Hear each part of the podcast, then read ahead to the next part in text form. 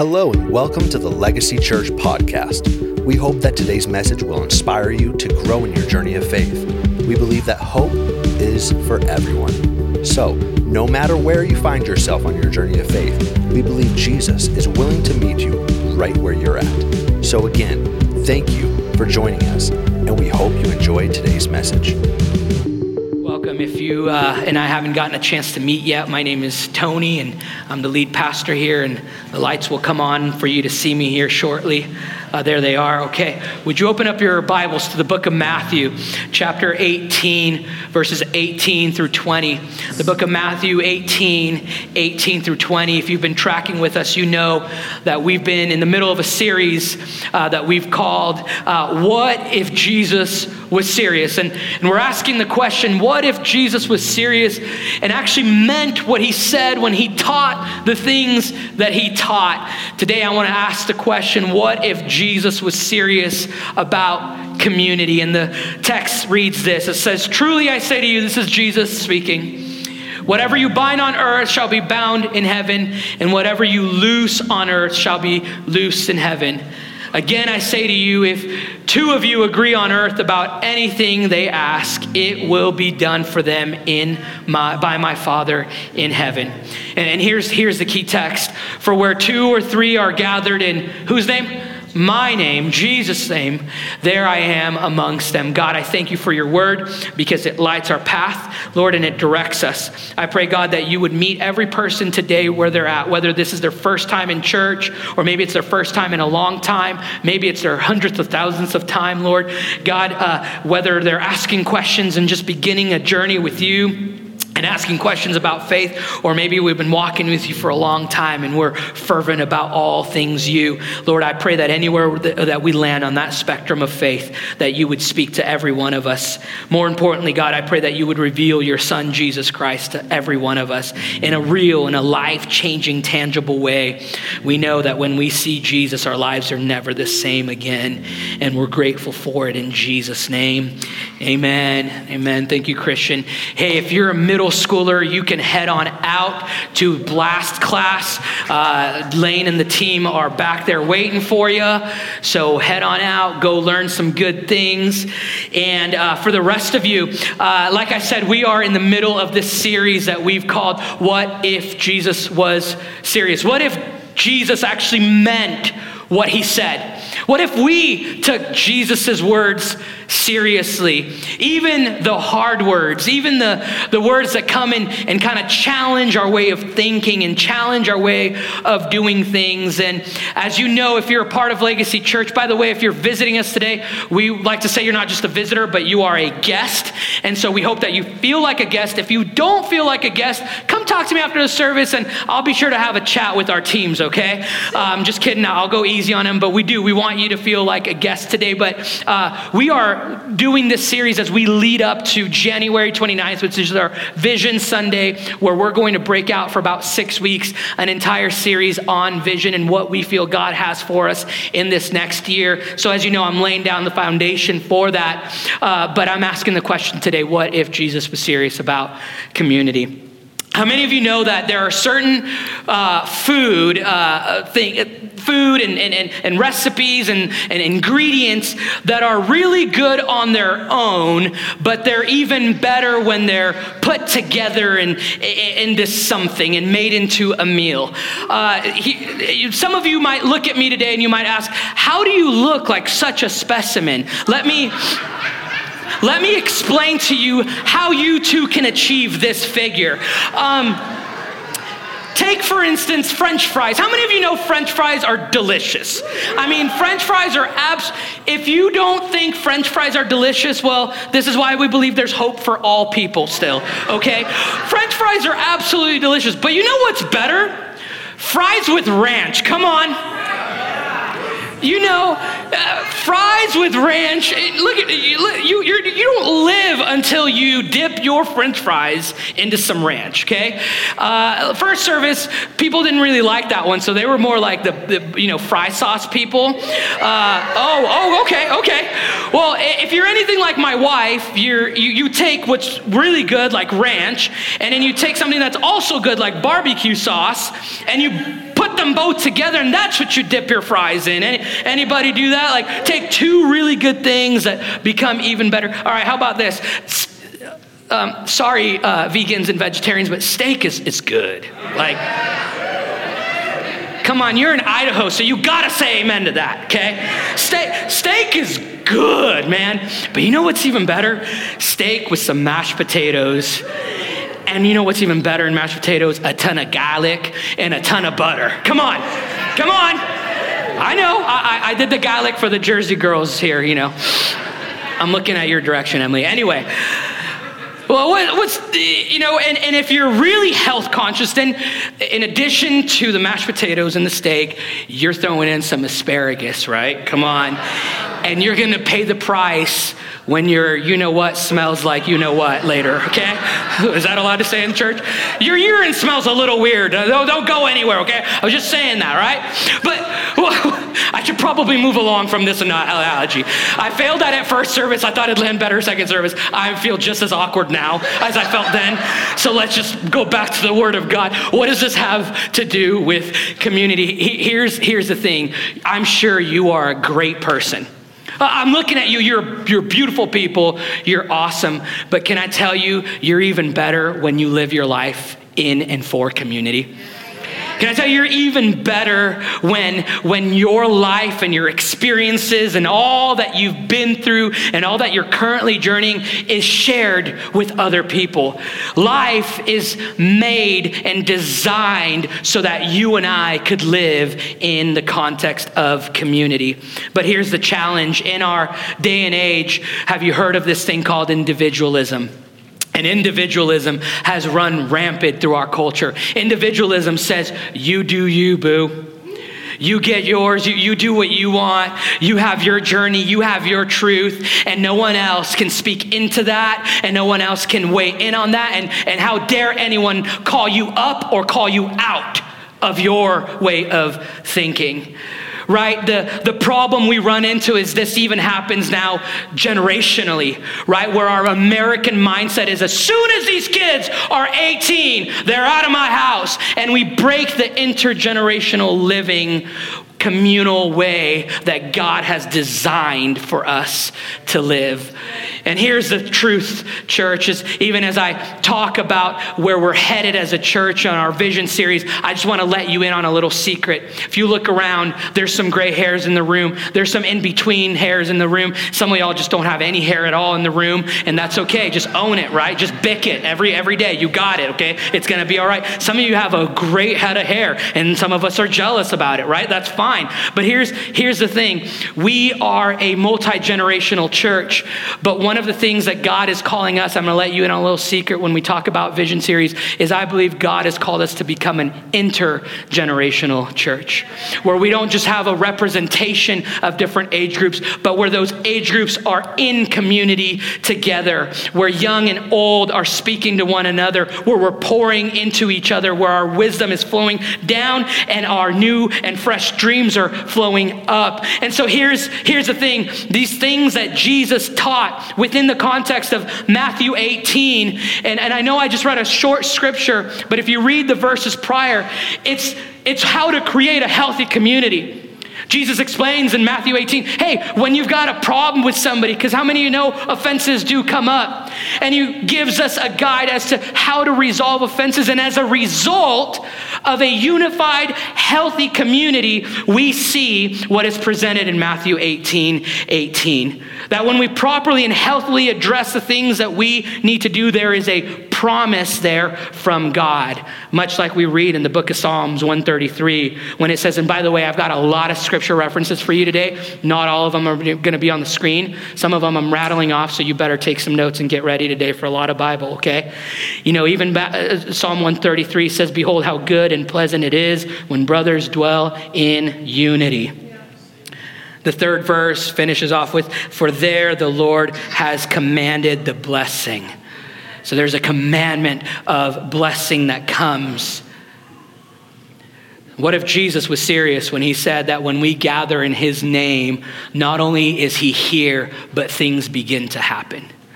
What if, what if he was serious about how he lived his life and modeled community for us and was actually serious and meant that we are now to live in that same model and lifestyle? So today I want to give you three specific elements that talk about community. The first one today is this is that community is in his very nature.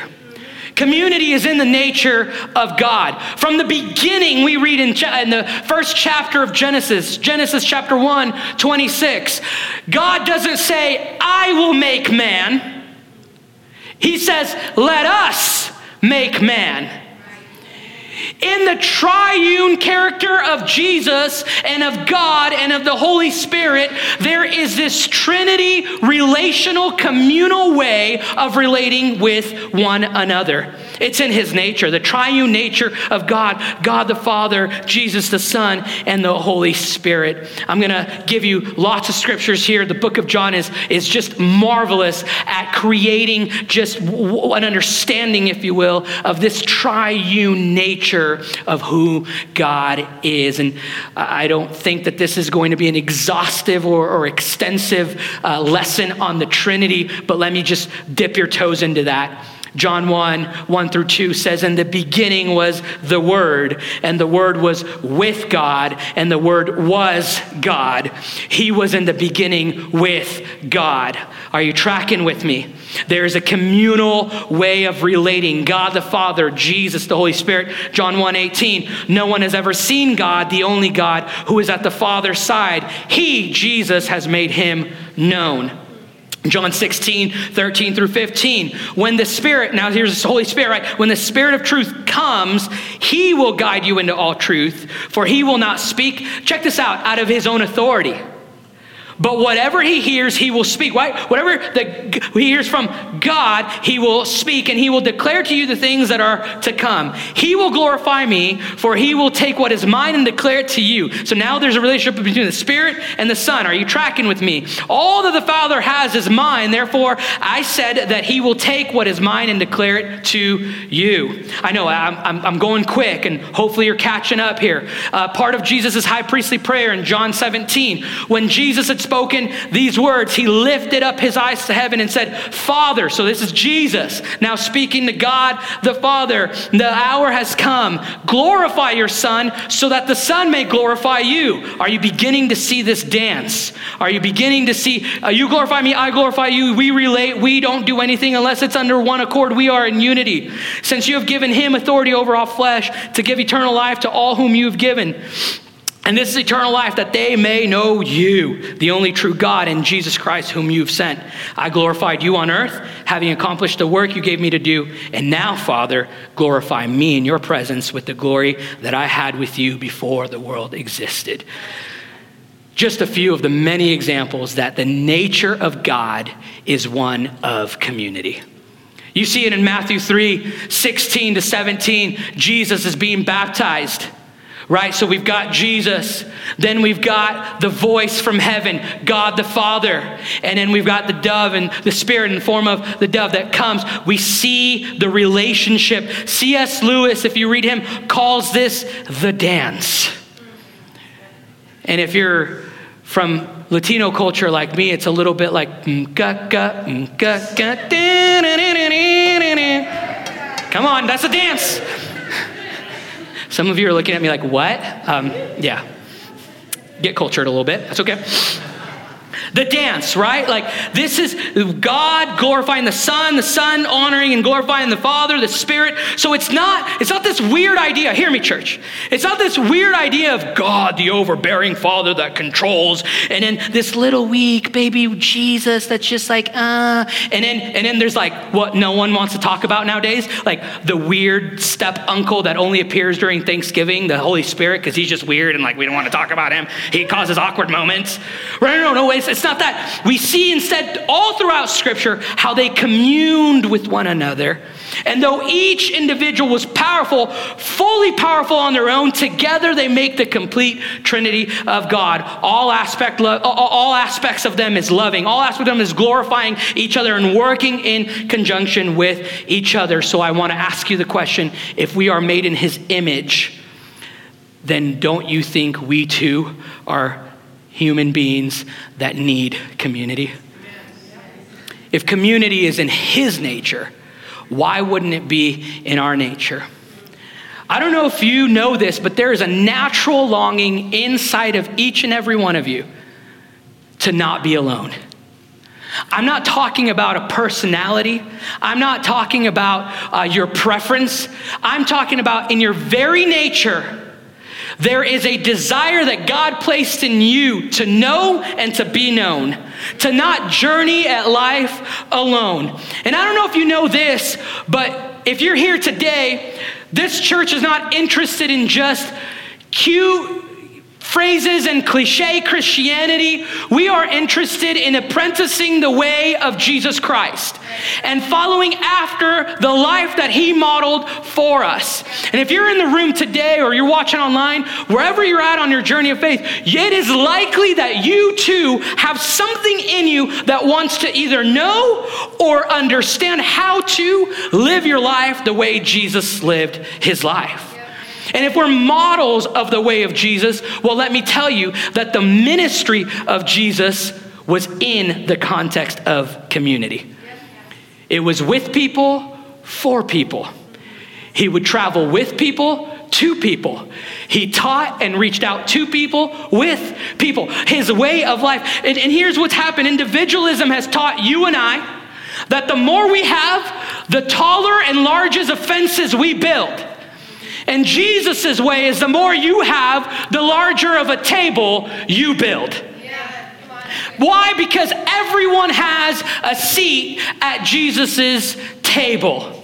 There's a seat for everyone at the table that Jesus sets for us. Come on, 90s kids, you remember this audio adrenaline. It's a big, big house.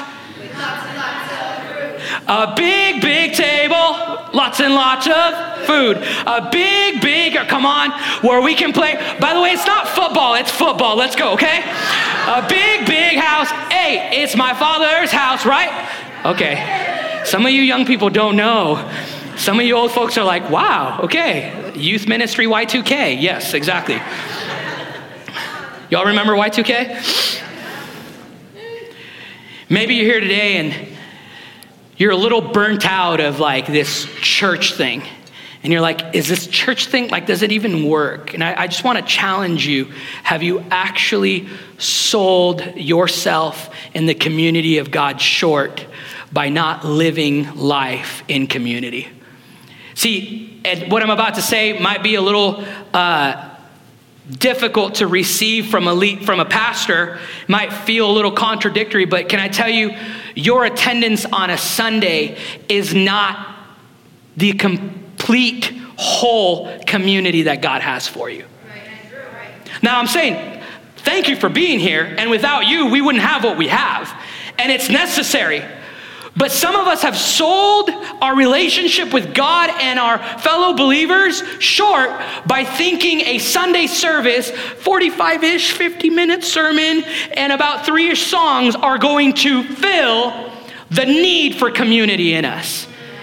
And I want to tell you, we've sold our very nature short by doing that. You're not actually living Christianity out all the way. How can you and I make a judgment call on something that we're not fully engaged in? Some of you are frustrated because I'm just not connected. Let me just say one thing to you Jesus is not interested in you being connected, He's interested in you knowing what communal living is. Connection is just first point. Being in community and living life in the context of community is where abundant life appears. Why? Because if this is his nature, then it should be what our nature becomes. That's going to lead me to my second point today. I hope you're with me still, okay? Because we still got two more points to go. Community combats self preservation. I told you last week that I was going to get all up in your grill this week. So get ready because I'm about to get all up in your grill this week right now. I believe the age of individualism has brought many destructive things to our culture and to our lives. I just don't find anywhere in the Bible where self preservation is what Jesus calls us to.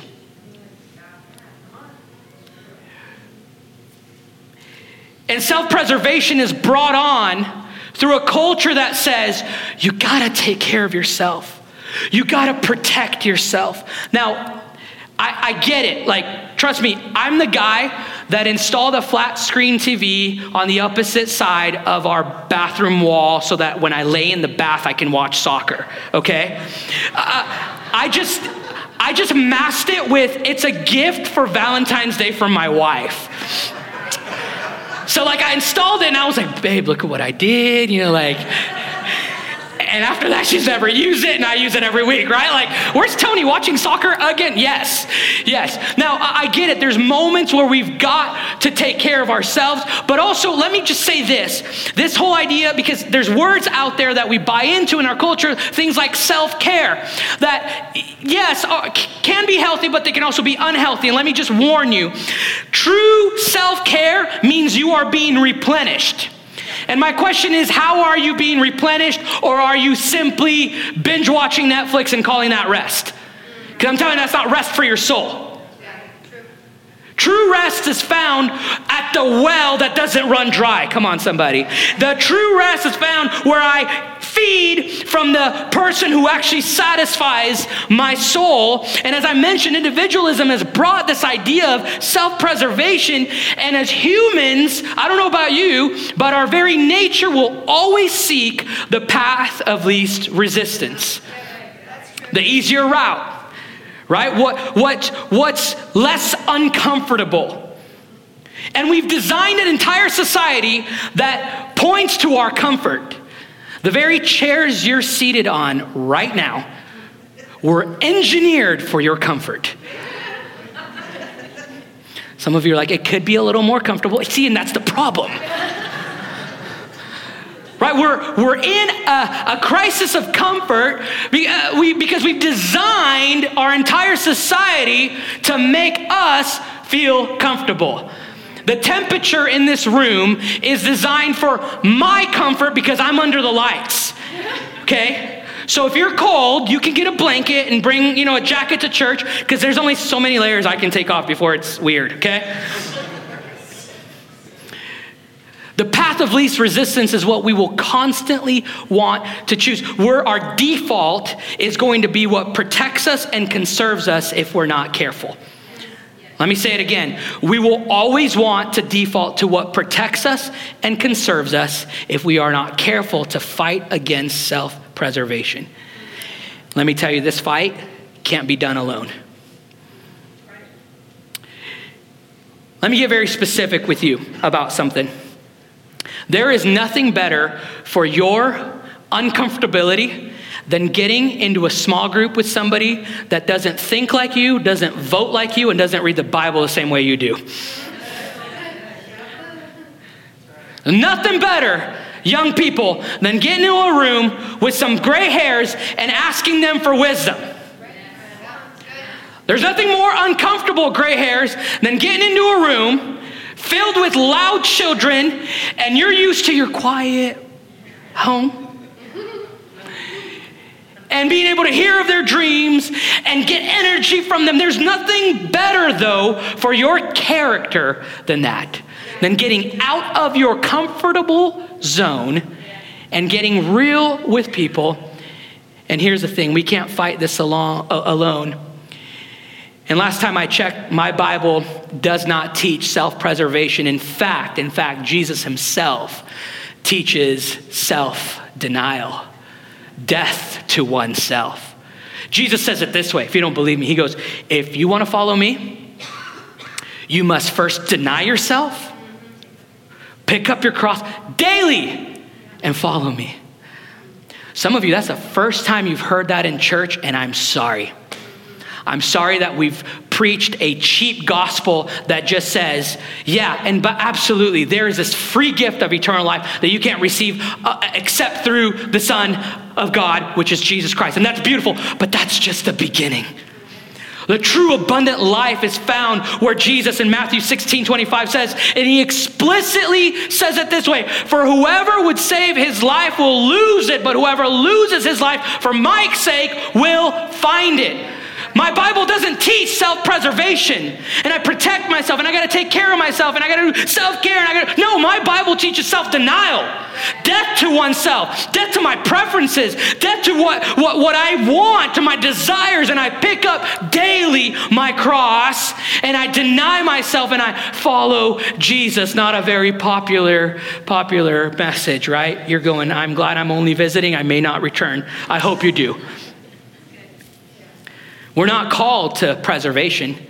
Jesus' own cup is described in the Bible as being emptied out. We too are to empty ourselves out for the sake of other people. Paul teaches the church in this way in the book of Philippians, chapter 2.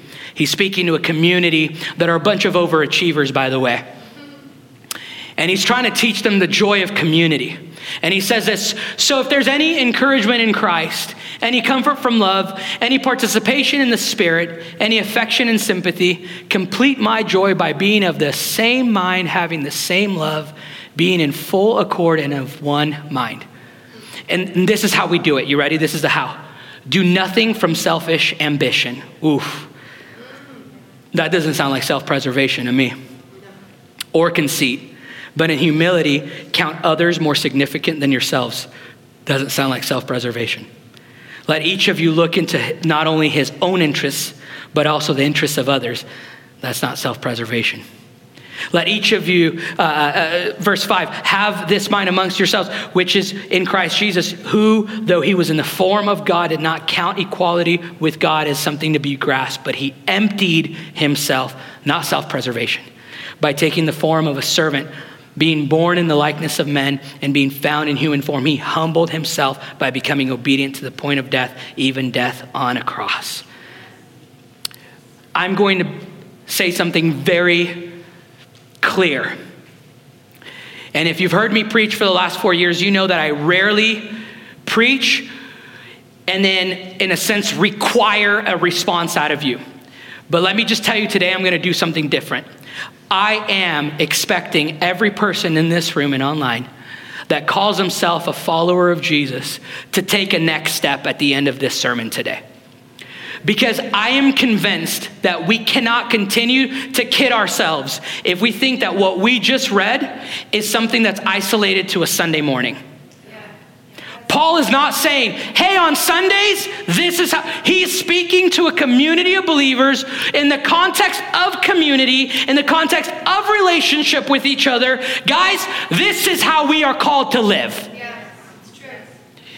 And this cannot be accomplished on a Sunday morning. And yes, again, your attendance here on a Sunday is crucial, but this is why we believe in small groups here. This is why this week we are launching in this week 10 brand new small groups so that you can get into a circle around a table and get sharpened and get challenged and get vulnerable and get real and transparent and begin to experience the abundant life within the context of community that God has for you.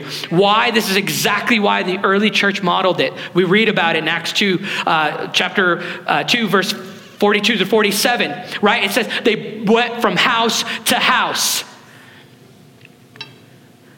But Tony, yes? I like my evenings. Totally, me too. Like, I get it. Listen, here, here's the thing. I get it. Some of you are like, I work like 12 hours a day. I work like 10. I, I, and so for some of you, I said 12, and that wasn't impressive. Okay, I work like 16 hours a day, Tony, right? Like, I work, and, and like the last, and I get it. Hear me, I get it. The last thing I want to do after coming home is like kind of take a breather, get changed, get ready, or whatever, and like, and then go, go and like get transparent with people, like, and get to know them. And like, what you're describing is actually really scary. Or like, I get it. You're a stay at home parent. You're going, the last thing I want to do after being with my children, running the home, is not just throw my children at my spouse and go, like, let's just hang out tonight. I, I get it. But self preservation is a choice. And you can choose to preserve your evenings and your comfort, or you can choose to live life in community. A life that forms you into what Paul is describing here to the book, in, in the book of Philippians. Practically speaking, let me just say it this way yes, it is hard. In a culture that, in addition to individualism, is constantly telling you to be comfortable, I get it. So you're asking me, Tony, like at the end of this to take a next step. Okay, you're still being a little vague. Let me just say it this way I'm going to ask you to consider stepping into small group living this week. That's, that, that's my ask tonight. I'm, I've just I haven't even gotten to my third point, and that's I'm just laying it out for you. Why? Because I believe that vulnerability transparency, relationship is not just a part of what the Bible describes, but it's a part of God's desire for your very life to grow into the full stature of the person you're called to be. Did you know that in our culture, the message women hear over and over again is be perfect, look perfect, act perfect, have your home, make sure your Instagram looks perfect, be perfect, right? And man, you better be strong. And don't show any weakness. And you better have all the answers. And so I get that what I'm saying today is challenging you to put down that wall of fake strength, men. Because my Bible says that in my weakness, he's strong. Not when I fake being strong, is he strong? No. Right? My Bible says no one's perfect, no, not no one. So, ladies, take that pressure off and come into the wholeness that Christ has for you. Can I pause here and just share a little bit of a, like a personal story? Is that okay with you? Okay, well, I didn't need your permission, but I asked anyway because I'm a gentleman, so.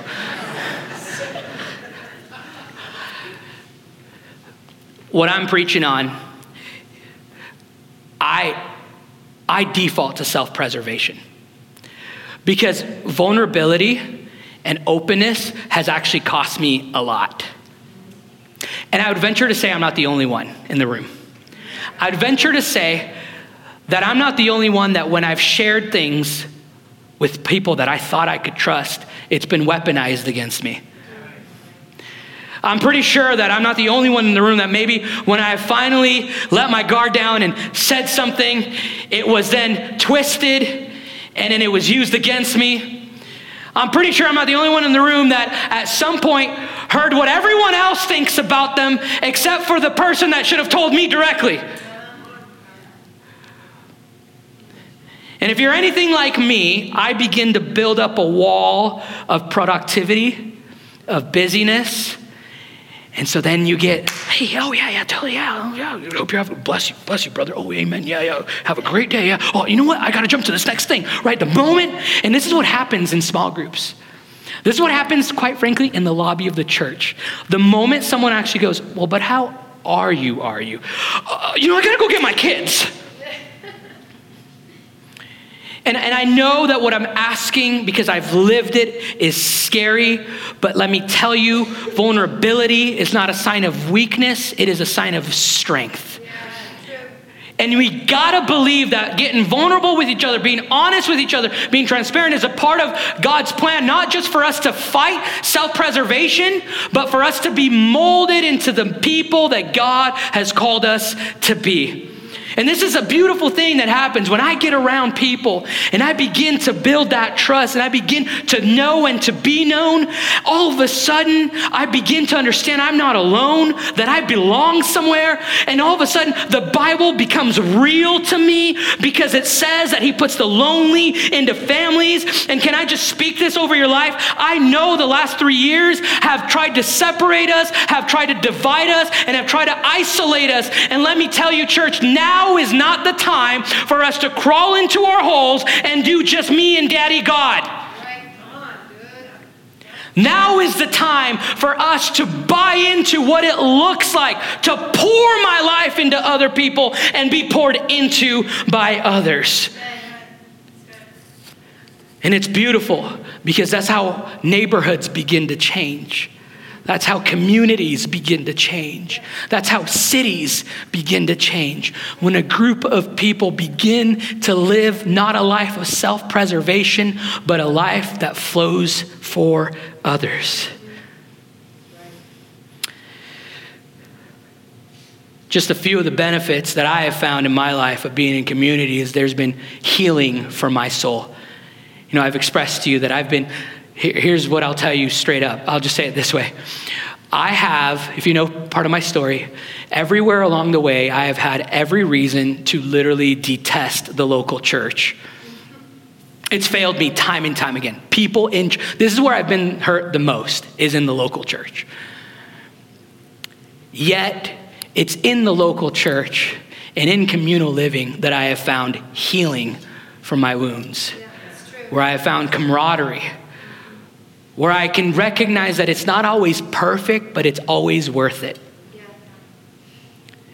Maybe today you're here and you're kind of like me, getting tired of holding up that shield, holding up that barrier where you're not letting anyone in and you think it's protecting you, but really it's imprisoning you. And I want to switch that analogy and tell you that the book of Ephesians, chapter 6, talks about this armor of God one of those pieces is this shield of faith. I don't want to go into all of it because I don't have the time, but let me just say it. Suffice it to say it this way uh, the shield that it's describing there is uh, when they went to war, what they would do is they had these shields that would actually link up with one another. And so, as they, as they took on more ground, they were able to, everyone, as they lifted up their shields, they created a wall of protection above and in front, and it allowed them to advance and take on more ground. Some of you are here today and you've been trying to go at life with your own shield all by yourself, and it's time for you to link that shield of faith with other people. Number three, community begets hospitality. Community begets hospitality. Romans 12. Are you still with me? Are you getting something out of this today? Okay, good. Romans 12, chapter, uh, yeah, chapter 12, verses 19 through 16. Again, Paul writing to the Romans saying, Let love be genuine. By the way, this is one of my favorite scriptures. Abhor what is evil, hold fast to what is good, love one another with brotherly affection. This sounds to me like community living. Outdo one another in showing honor outdo one another. Do not be slothful in zeal. Be fervent in spirit. Serve the Lord. Rejoice in hope. Be patient in tribulation. Be constant in prayer. Contribute to the needs of the saints and seek to show hospitality. Bless those who persecute you. Bless them and do not curse them. Rejoice with those who rejoice. Weep with those who weep. This sounds like community. Live in harmony with one another. Do not be haughty. In other words, don't get a big head, but associate with the lowly. Never be wise in your own sight. This is where I want to tell you right here. This is the community we are building. This is what we're aspiring to be and to become. This is what I want our children and our children's children to know and experience.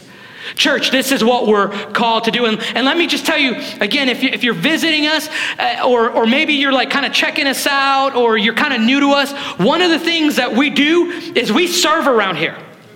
Part of why we have two services. I've been asked all the time, why? Is it just for growth? No. So that we can attend one and serve one, because everyone should serve.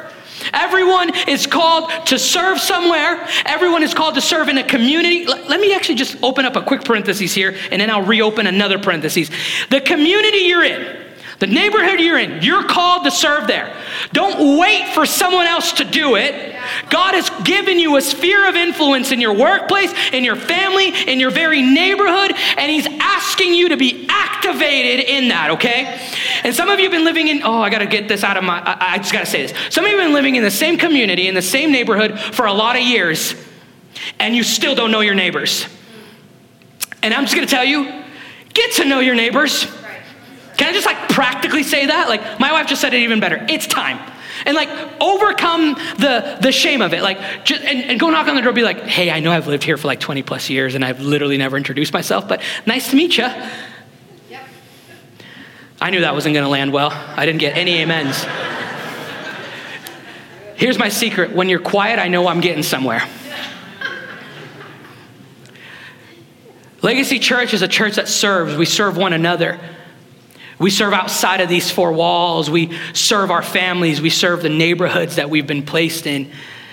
And, and in fact, I, I do want to just let you know uh, last last Christmas, or just you know a couple couple weeks ago, last Christmas, as if it was you know, so just this Christmas, uh, as you know, we. Uh, out, did an outreach for Meridian Elementary School, literally right down the road, right? We did put on a Christmas night for over 400 of their kids and families, and we provided them with a shuttle uh, ride from our parking lot to their school.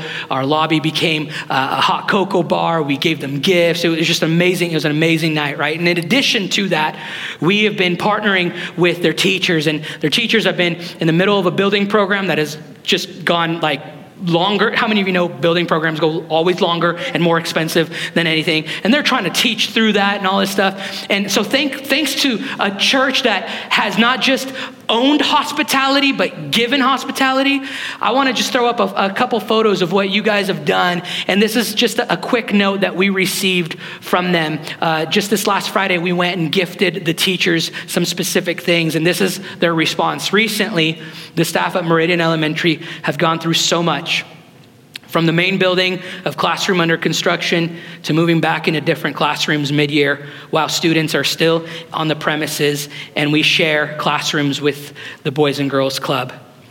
We have been constantly berated with things outside of our control and it takes a toll. I share this because when the teachers found out that this, and they said random church, and I, I didn't want to say random church because it kind of hurt me to go, I don't want to be a random church. I want them to know who we are. But when he heard that this church wanted to bless us, we were excited but also relieved. On Friday, there was an immense amount of joy coming from every teacher and staff member. This job has us carrying many burdens, and for once, we felt seen by our community. I know it seems silly purchasing clipboards for teachers or storage containers, but it felt like a second Christmas to see how this church blesses us as teachers. We use these things to help students with all different learning styles feel proud of themselves. Long story, but we are all so thankful for the gifts from Legacy Church. Check this out. For a brief moment, we could walk taller and breathe a little easier, and that's all because of you at Legacy Church. So, yeah, there you go.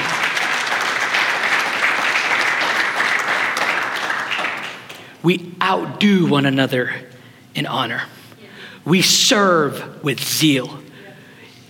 We're fervent in spirit. That means we don't drag our feet, right? Oh, well, it's Christmas again. We'll see what kind of outreach they do now. And they're going to ask us for money.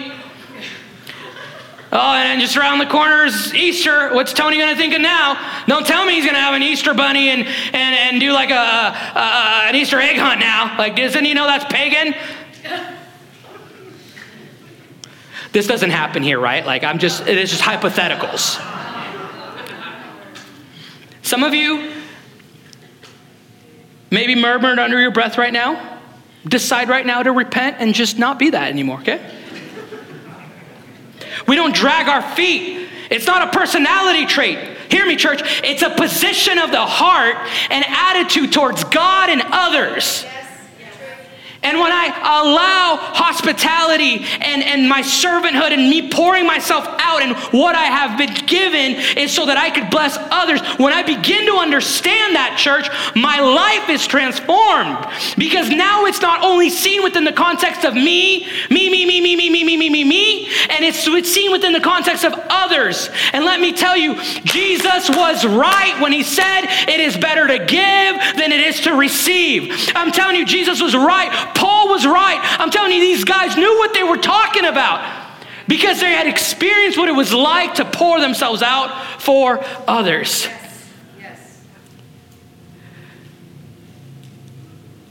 And a lot of you here today have been gifted with things. What have you been gifted with? The book of Galatians, chapter 6, verse 10, calls us all to do good to all people. What have you been given to do good? Hear me, church. All of you have been called to do good, and each one of you has something to give. What is it? Is it a gifting? Is it wisdom? Is it finances? Is it a story? Is it a talent? I want to hone in a little bit. Is it, is it your home? Notice how the scripture here says practicing radical hospitality. Practicing hospitality. And, and, uh, that, that's one version. The version we just read in the ESV, it says to seek to show hospitality. Notice how there's an intentionality there. I seek, it's not a happenstance, right? I seek to show. This is why just yesterday we had an entire crew of volunteers here working on the stage. And last week we had other folks uh, re- resurfacing the stage. And this is why our, our kids' church doesn't just show up on a Sunday and kind of go, mm, uh, yeah, let's just teach this. No, there's an intentionality in how they set up their classrooms and how they cut out the curriculums and the craft and all this stuff so that your children can be experiencing hospitality, so you can walk in and experience a hospitable environment in church. It's time for you and I to now give that to others. Yes, that's right. Good word. And let me tell you, all of you, you're all sitting here, and all of you are at some point questioning whether or not you are called to open your home to people. Let me just tell you the answer yes, you are. Like it's not just like a Latino saying, mi casa es tu casa. No, it is whoever follows Jesus knows that what's mine is for others. Man, I'm gonna say this until I'm blue in the face. Because we live in a society that says what's yours is yours. But Bible says what's yours is for others. Abraham was blessed to be a blessing. Jesus himself says that which you have received by mercy, by mercy also give. Come on. So, can I give you some practical advice on showing hospitality? Okay, I didn't need your permission, but I'll still give it to you. Like I said, it's not happenstance, it's an intentional move. Right? I don't just like, when I know a guest is coming, I don't just like not vacuum my house, you know? How many of y'all know you vacuum your house when you know guests are coming? And it's probably the only time you vacuum all month.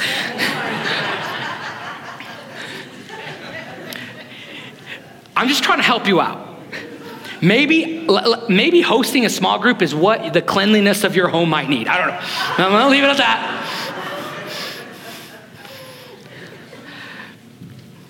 Here's some practical advice on, on hospitality.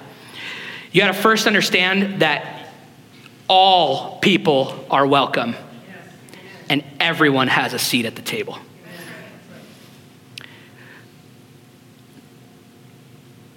Number two, don't be weird.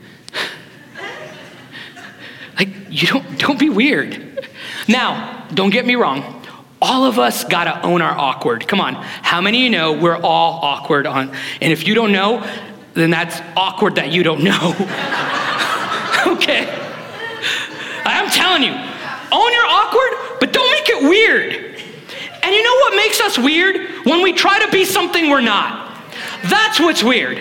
When like I try to cover up my awkward by trying to be something I'm not, like, no, don't, don't be something you're not. Now, I'm not saying don't grow, like those of us like me that suffer from this gift of talking and, and, and kind of suffer from like not being able to just sit in silence every once in a while. Like, it's awkward when, my wife tells me this all the time, it's awkward when you fill the room with sound constantly. Like, it's okay for you to be quiet every once in a while, right? And then we've reproduced five children that do that, right? And they're all musicians on, in some way. So, like, there's humming and there's singing and there's tapping and there's this, and it's like, ah, right? Like, so, I, so I'm not saying don't, don't grow into that if you're like me. And I'm also not saying like if you're, if you're shy and timid, don't grow into learning how to have a conversation. But what I am saying is don't make it weird, okay? Like when you open your home, like don't make it weird, which goes along with my third uh, uh recommendation here is don't try to put on a show. Like when you open up your home, like some of you are like, well, I live in an apartment. Well, I live in, good. Use what you've got. Well, I just live in a small condo. You, you, no, good. Use what you've got. I said this, for, uh, uh, I failed to say this in, in, first service, but to some of our college students, well, I just live in a dorm. Cool. You know what my wife used to do when we were in college? She used to cook for every cross country runner. Well, most of it because she was in love with one of them. And, uh, but, but that's neither here nor there. Uh, it turned out pretty good for her anyway. Uh, anyway. I think so. I may be the only one that thinks so. She would open up, even in her own dorm, she'd, she'd cook mac and cheese with tuna for all of us. Like that's what we had, right? Because we are broke college students, right? What do you have? Don't, don't try to put on a show. Why? Why? And, and I, I want you to, please, church, let this truth sink into your heart. You have no idea when your home can be a place of refuge for those that have no refuge. Yes. You have no idea how your home can be a place of celebration for those that have no one to celebrate wins with. You have no idea how your home can be a place of honor for people that are dishonored constantly, daily at their jobs, by their families, and, they, and they're never honored as human beings, as children of God. Your home can offer that. Your home can be a place where mourning can safely take place a place where life happens for those that are without family. Church, I'm asking you to honor the bride of Christ. I'm asking you to honor his church, to honor each other, to honor the local church, the global church, and in turn, let's honor his kingdom through our service and our hospitality. Let me let you in on another secret. When we begin our vision series, we're going to be talking about five specific values that we're going to be focusing on in 2023, one of which is radical hospitality. Now, I'm just going to give you a warning. There are going to be some things that maybe even aesthetically begin to change around here as we put in a greater effort to be hospitable. I don't want that to be isolated to a Sunday morning. Can you and I begin to be hospitable in our hearts? Are our hearts open to those that are different from us? Those that are in different age groups, different journeys of life? Is our home open? Is our table, have we built bigger tables rather than larger fences to protect us and protect our privacy? Have our minds been open? Have our hearts, have our souls been open? Have our resources been held open handedly? Christian, you can come on up, brother. People tell me all the time, and please, please don't hear this as a brag. I, am serious. Don't hear this as a brag, and please also don't hear it as me putting myself up above anybody because I'm going to get to a specific point. But Sophia and I, we, we love hosting. We, it's just part of what we do, it's part of who we are. We love opening our home. Uh, if you've ever been to our house, you're going to know, and like some of you have only been there once and never come back, and I don't blame you because it's always going to be loud and it's always going to be a party. There's just no other way to do it. Like, it's just a Nunez Nation way. And I get that. Like, there are some of you that need to open up your homes and be more quiet for the quiet people. So, see, and then the body will lack nothing. But we get told all the time, like, you have such a gift of hospitality. And, and I get it, I appreciate it. Like, oh, your wife, she bakes the best bread, and she does. And she makes the best food, and yeah, and, and Tony, you make us laugh, even if it's at you. Yes, totally, absolutely. Right? Like, Tony, you're, and I don't know what else I'm good at, like making a playlist, maybe, like, okay, setting the atmosphere, right? Like, I think I'm really, really good at choosing karaoke songs too. But anyway, that's another story for another time, especially if they're emo songs. Anyway, um, but but but please, and I appreciate that comment. But please, as as as the pastor of this church, please don't use our hospitality as a cop out for you to be not be hospitable.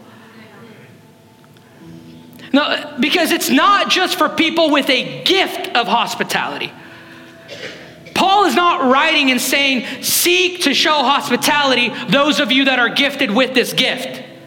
He's speaking to all believers. If you're a Christ follower, you must seek to show hospitality where and how you can. Do not wait for those that have a gift. Are you hearing me, church? To carry what you can so beautifully carry. And I know I joked about my bent and, and, and how like my personality creates a party or whatever but i mean it. There are people that need a hospitable home that is calm and peaceful. And and don't sell yourself short because you're maybe a quiet shy person and you're like oh this is own the awkward but don't be weird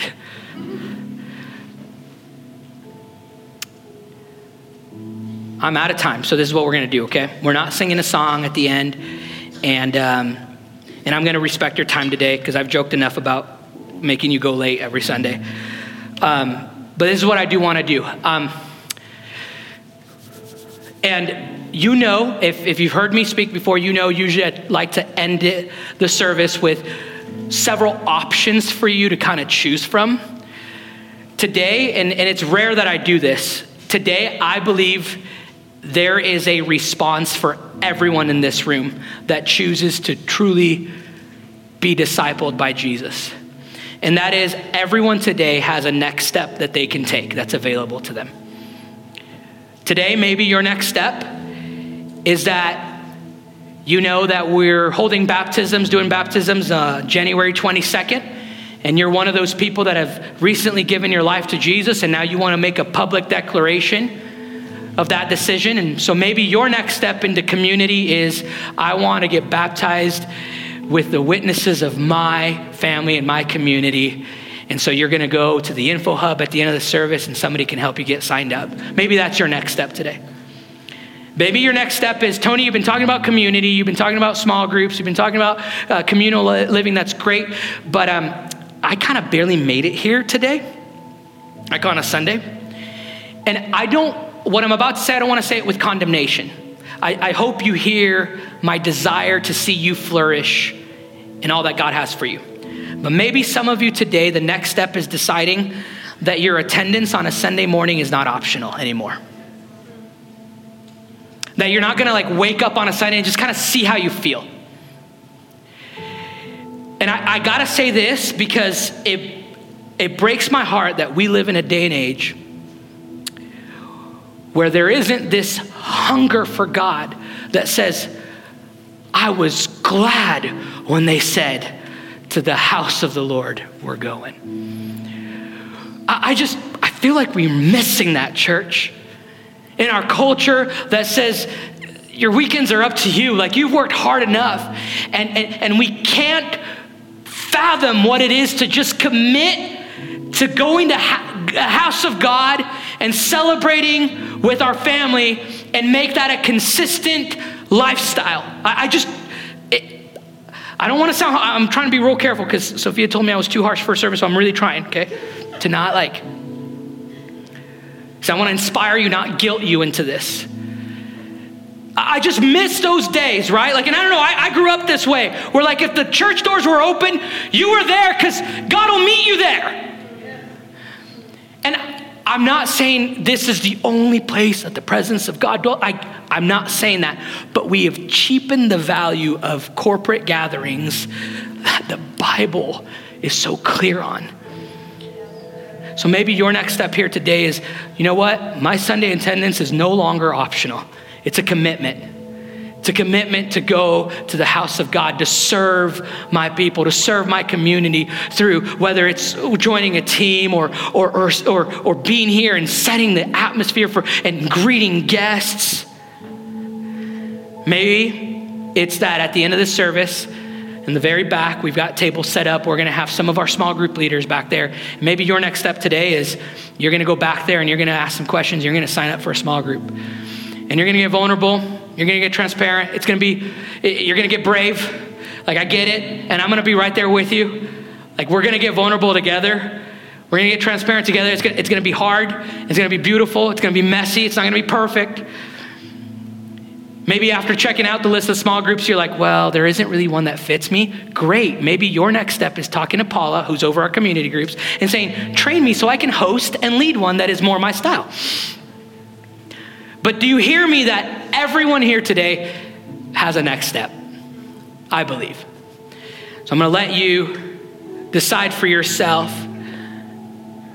how to not sell your journey with Jesus short and limit it to just a Sunday gathering where, yes, it's important, but where we find life in real community where we are truly open with one another.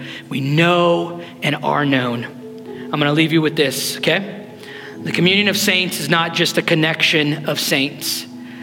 God's desire is not for you to be loosely connected.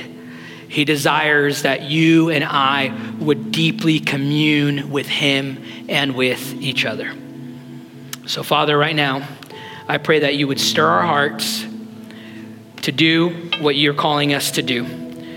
Lord, every person in this room, every person online, God, I believe has a next step.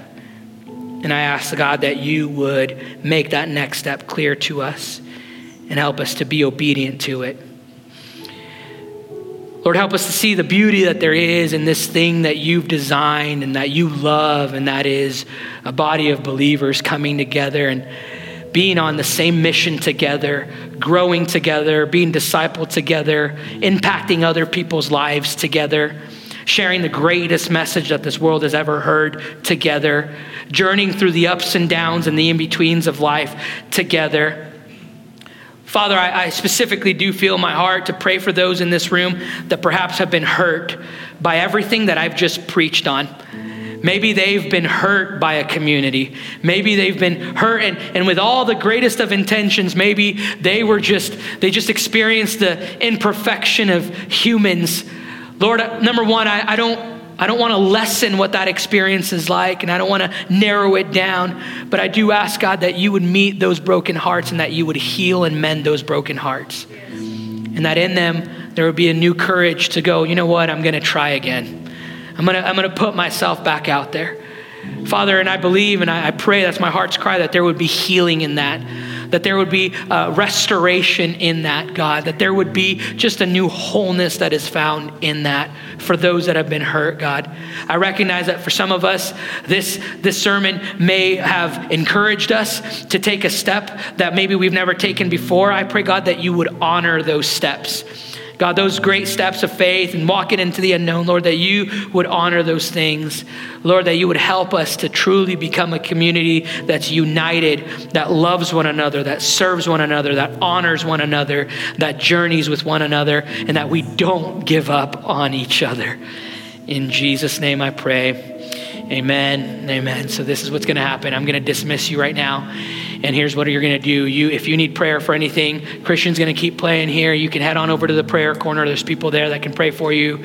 Uh, but I, I, do want to encourage you, go take a next step today. Head on over to the back where there's uh, small group leaders. Head over to the info hub. Ask questions uh, and, and, and just see what God will do in your life through community. So bless you guys. Have a wonderful day and go enjoy that sunshine because it's finally out. Okay? Love you all. Thank you once again for joining us today. We hope today's message encouraged you, challenged you, and caused your faith to grow. If you enjoyed today's message, we highly encourage you to subscribe to this podcast. That way, you don't miss out on any future messages. To get to know us, to get connected with us, and to know how you can best partner with us, head to our website, legacychurchid.com, or come see us in person at our campus in Meridian, Idaho. We look forward to connecting with you. May God bless you and have a great rest of your day.